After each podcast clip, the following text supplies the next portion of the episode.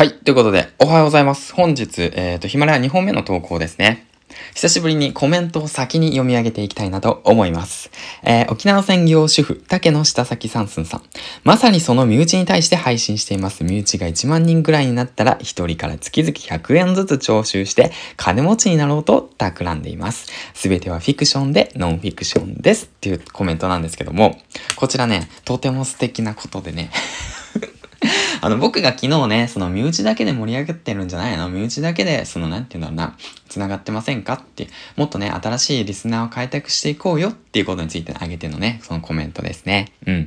まあ、まさにね、これなんですよ。ファンベースの考え方なんですよね。竹さんの言ってるのは。うん。身内をファンに取り組んでいって、身内から100円ずつ徴収して金持ちになろうと企んでいるってわけなんですけども、じゃあもう竹さんそのものが商品なんですよね。うん。たけさんに100円あげてもいいよって思われる方を1万人用意すれば、えー、っと、100万円か。100万円、月々100万円もらえるんですよね。それが1ヶ月、まあ必ず1年間続いたら、すごいことですよね。うんと、1200万ですよね。うん。もうこういう考え方とても素敵なんですよね。だからこそ、新規のリスナーを開拓していきましょうねっていうことで、身内だけ身内だけで回ってしまうと、なんか身内だけ楽しそうにやってるのみたいな感じになってしまうので、しっかりとね、あの、あの、リスナー開拓をしていって、で、なおかつ、その、あれですよ、仕組み作りですよね。たけさんに100円パッて言って払える仕組みをね、作る方、作っていくことですね。はい。まあ僕もね、頑張ってやっていきたいなと思ってます。はい、ということで、えっ、ー、と、今回なんですけども、えっ、ー、と、何話そうかなと思っていて、昨日の、その、まあ、うんと、ミス社長さんの対談から、まあ今後のね、そのヒマラヤと音声業界、どういったものが流行るのかなっていうことをね、今一度振り返ってみようと思います。はい、ということで、ヒマラヤ音声ニュースってことでね、やっていきたいなと思います。はい、ということで、えー、っとですね、まあ今現時点で、まあその流行る、えー、っと、音声っていうのは海外、海外のニュースからピックアップしていくと3つあって、1番が、えー、っと、需要があるのがビジネスだとか教養とかそういったものに関して。で、2つ目っていうのがエンタメだとかドラマとかね、そういったことに関してですよね。うん。で、3つ目っていうのがその文化だとかカルチャーだとか、そういったものが流行る。って言われています。で、現にアメリカ、えー、海外事情はそういった形でね、流行るっていうことを、えっ、ー、と、知ってます。あ、ということを挙げていましたね。うん。で、そういった情報がある中、じゃあ今後、えー、っと、この音声はどういった形で進んでいくのかってことを少しずつ考えていきたいなと思うんですけど、まずその一つ目にビジネスに関してなんですけど、これ結構ね、もう飽和してるんですよね。うん。まあ皆さんもわかるように飽和してるんですよね。だからそのビジネス系 YouTuber って結構いて、でもどんどんどんどん下がってきてますよって言って言われてるじゃないですか。まだ別にその下がってるって言ってもその人たちのその あの下がってるなんで、まあ音声からとしたらまだなのか、まだまだこれから来るのかもしれないんですけども、やっぱりね、それだけだと弱いんですよ。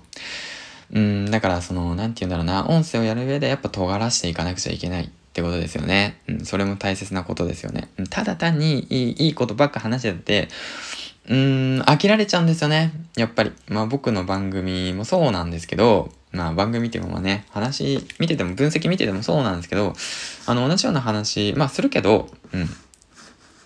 やっぱりね、そういったものだんだん飽きていってしまって、再生人数がね、少なくなっていってしまってるのかなっていう印象を受けますね。で、二つ目っていうのが、えっ、ー、と、えっ、ー、と、エンタメですよね。うん。で、エンタメと、その、まあ、ドラマだとかそういったエンターテインメントですよね。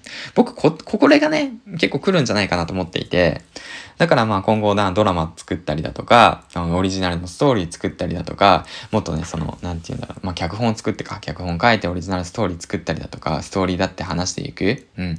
そういったものがね、なんか需要がもっと今後現れ始めるのかなと思って、うん。だって考えてみてくださいよ。今自分がこうやって脚本書いて、で、それを、その、なんていうの、毎朝6時に、なんだ、朝ドラみたいな感覚で、5分間ずつ配信をする。それ1年間365日やってくださいよ。で、365話で完結のストーリー。面白くないですか？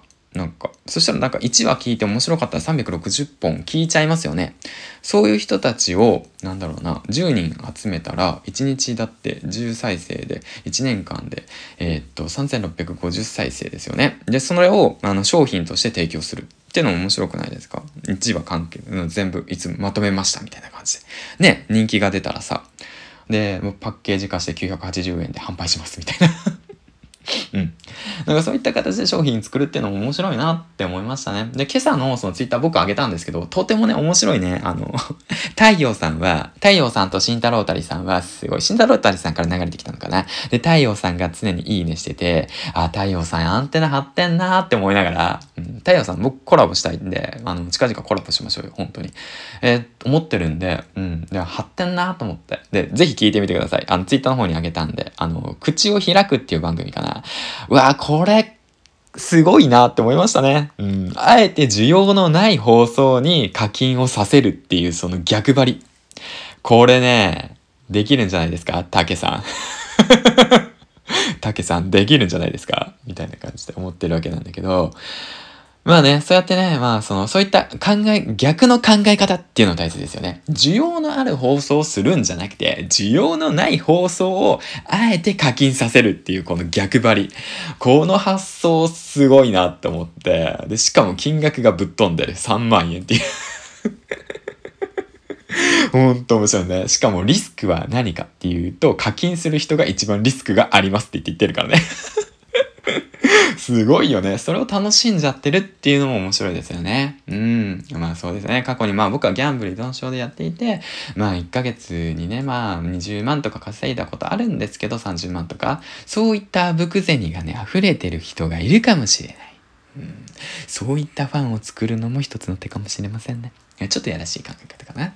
まあそんな感じで話してきたわけなんですけど、まあ三つ目のね、文化、カルチャー、こういったものはね、うん、まあそうですよね。まあだから音声とかね、そういったその小さな小さなムーブメントが文化、カルチャーになるってことじゃないんですか？えー、っと、周平先生。はい、ってことで、まあ、結構もう今、身内ばっか話しちゃってるわけなんだけど 身内、身内で話すなって言って言ってきながらね。でも身内が活躍してるんだから、身内の話してもいいよね。うん。まあ、本末転倒かな。まあ、そんな感じで、えー、っと、今日はね、2本目の投稿を終えてきました。ということでね、えー、っと、こういった話を参考にしてみて、あの、次回のね、自分の放送に、えー、っと、ちょっと当ててみてください。はい、ということでね、今日も一日、えー、頑張っていきましょう。えー、朝の放送2本目、えー、銀ラジでした。バイバイ。お仕事行ってらっしゃい。